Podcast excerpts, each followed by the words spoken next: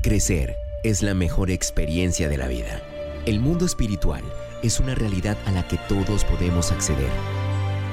Entra ya a esta nueva dimensión con Pastor Mao a puerta cerrada. Verás lo que nunca han visto y oirás lo que jamás han escuchado.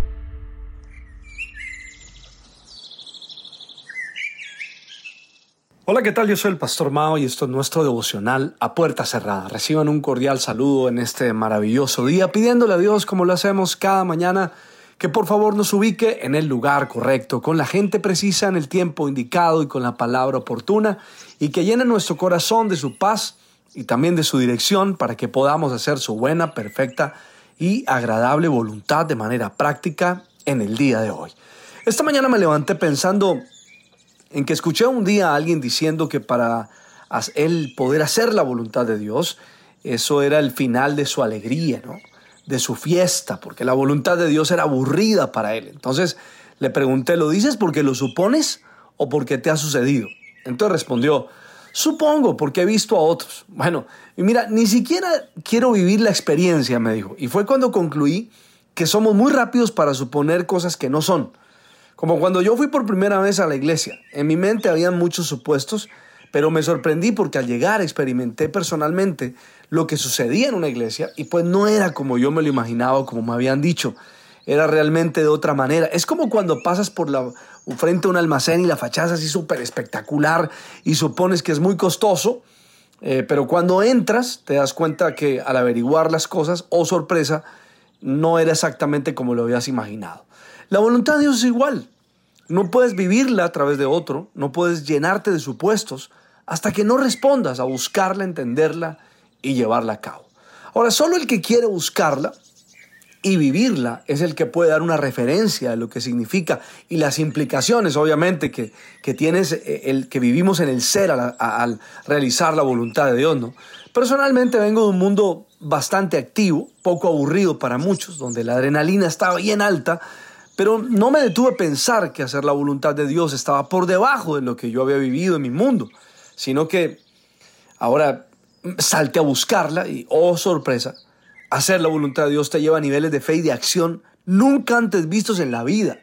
Te lleva a escenarios que jamás habías experimentado. Mira, la voluntad de Dios te ubica en un nivel de desafío y de retos que de otra manera jamás te hubieras imaginado.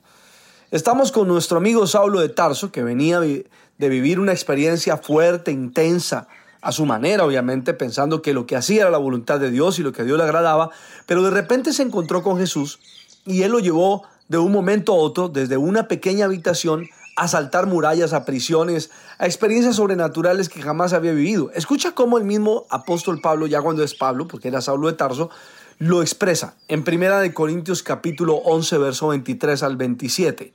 Dice, "¿Son siervos de Cristo? Sé que sueno como un loco, pero yo le he servido mucho más.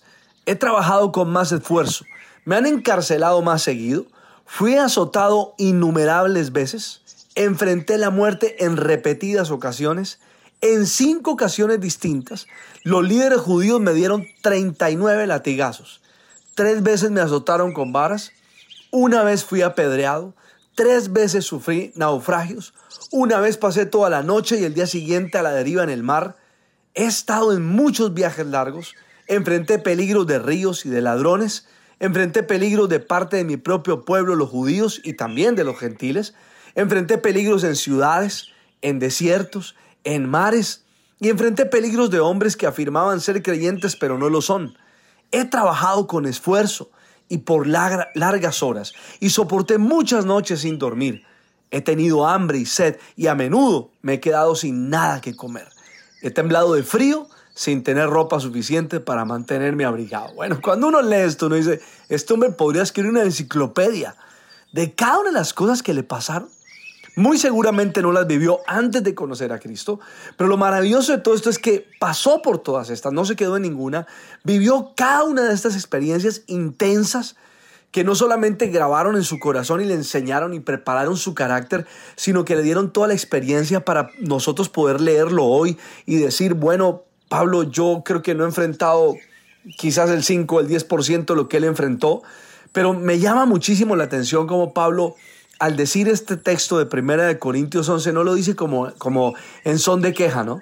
Simplemente está contando lo que le ha sucedido mientras ha caminado con el Señor, cómo pasó por peligros, cómo estuvo a punto de morir, etc. Pero es una carta, es, es una nota, pues, que cuando uno la lee uno dice, wow, no sé si me siento atraído a vivir ese tipo de vida, pero ahí había mucha emoción, allá había mucha adrenalina y pasaron demasiadas cosas. Él vio a Dios actuando en cada una de ellas, porque cuando fue azotado innumerables veces y enfrentó la muerte, Dios no lo dejó. Cuando lo, cuando lo tomaron y le dieron latigazos, Dios, él no murió allí. Cuando fue apedreado, se levantó entre las piedras. O sea, cada una de las cosas que están aquí, Dios lo sacó de ellas. Ahora, también nos deja saber un poco cuando dice en Filipenses capítulo 4, verso 10 al 12. Escucha esto. Cuánto alabo al Señor de que hayan vuelto a preocuparse por mí. Sé que siempre se han preocupado por mí, pero no tenían la oportunidad de ayudarme. Verso 11. No es que haya pasado necesidad alguna vez, porque he aprendido a estar contento con lo que tengo. Sé vivir con casi nada o con todo lo necesario.